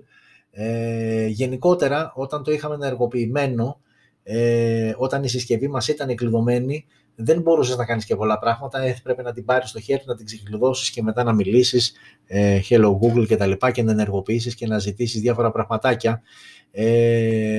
Τώρα η Google βελτίωσε τη βοηθό και πρόσθεσε νέες λειτουργίες οι οποίες μπορούν να δουλέψουν αρκεί να έχεις κάνει κάποιες ρυθμίσεις βέβαια στη συσκευή σου, ακόμα και όταν η συσκευή είναι κλειδωμένη.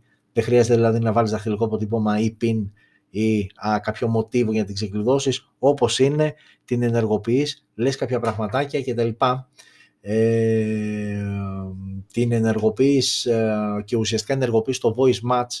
Μπαίνεις δηλαδή στο μενού από την εφαρμογή Google Home, πηγαίνεις στο voice match, το ενεργοποιείς και την επιλογή ότι να ανοίγει ακόμα και όταν είναι κλειδωμένη η συσκευή, και από εκεί και πέρα τώρα, για να μην το κουράζουμε και λέω μενού και υπομενού και τα λοιπά, μπαίνεις μέσα, βλέπεις και επιλέγεις εσύ ακριβώς τι θες να λειτουργεί και να ενεργοποιείται φωνητικά ακόμα και όταν η συσκευή είναι κλειδωμένη. Και ουσιαστικά έχεις μία βοηθό η οποία λειτουργικά είναι λίγο καλύτερη από το να παίρνεις συσκευή, να πρέπει να την ξεκλειδώσεις και μετά να της μιλήσεις κτλ. Είναι λίγο αμερικανιά όλο αυτό, γιατί φαντάζομαι το παίρνεις στην Ελλάδα, δεν είναι και πολλής ο κόσμος που θα παίξει τώρα με Google Assistant κτλ. Ούτε σε άλλους δεν υποστηρίζει ελληνικά σε αυτή την κατηγορία λειτουργιών. Θα πρέπει να μιλήσεις αγγλικά. Όχι ότι δεν ξέρουμε, αλλά είναι λίγος ο κόσμος που μπαίνει σε αυτή τη διαδικασία. Και κάπου εδώ, 11 παρά 7 λεπτά, 10 και 53 διαφορετικά, το 23ο επεισόδιο Smartphone News έφτασε στο τέλος του. Ένα αρκετά μεγάλο επεισόδιο, είχαμε αρκετές συσκευές κυρίως, όχι ειδήσεις. Εντάξει, βάλαμε και τα συγκριτικά. Γενικότερα, το έχω ξαναπεί, θέλω αυτή να είναι μία εκπομπή όσο το δυνατόν πληρέστερη και από πλευρά ενημέρωσης και από πλευράς αυτών που λέμε όταν παρουσιάζουμε μία συσκευή και υπάρχει και κάποια άλλη, να τη συγκρίνουμε, να δούμε διαφορές. Το έχω ξαναπεί, δεν θέλω να είμαι ούτε ο πιο γρήγορος, ούτε ο καλύτερος, ούτε θέλω να είμαι διαφορετικός. Θέλουμε όλοι εμείς που υπάρχουμε και συντηρούμε το Smartphone GR να το κάνουμε ένα εργαλείο για όλους εσάς που μπαίνετε, μας βλέπετε και μας εμπιστεύεστε, και που μπαίνετε εδώ για να μας βρείτε σε όλα τα social media, Twitter, Facebook, Instagram, TikTok. Subscribe στο κανάλι μας, πατάτε και το καμπανάκι για να ενημερώνεστε κάθε φορά που ανεβαίνει νέο υλικό, είτε έχει να κάνει με live εκπομπή, είτε έχει να κάνει με κάποιο βίντεο από το Smartphone GR. Να είστε όλες και όλοι καλά, να ζείτε smart, και ανανεώνουμε το ραντεβού μας για την ερχόμενη Πέμπτη και ώρα 9:30. Φιλιά πολλά σε όλες και όλους.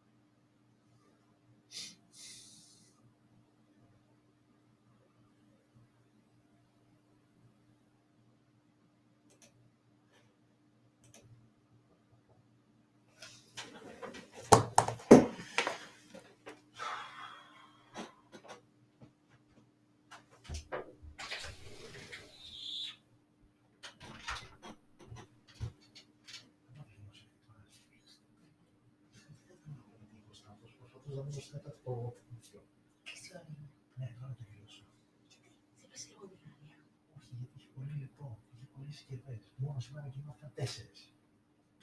Εγώ λέω τώρα έχει πιάσει το θέμα της παιδεραστίας, τους παιδοφίλους και Ω, καλέ, εγώ όχι.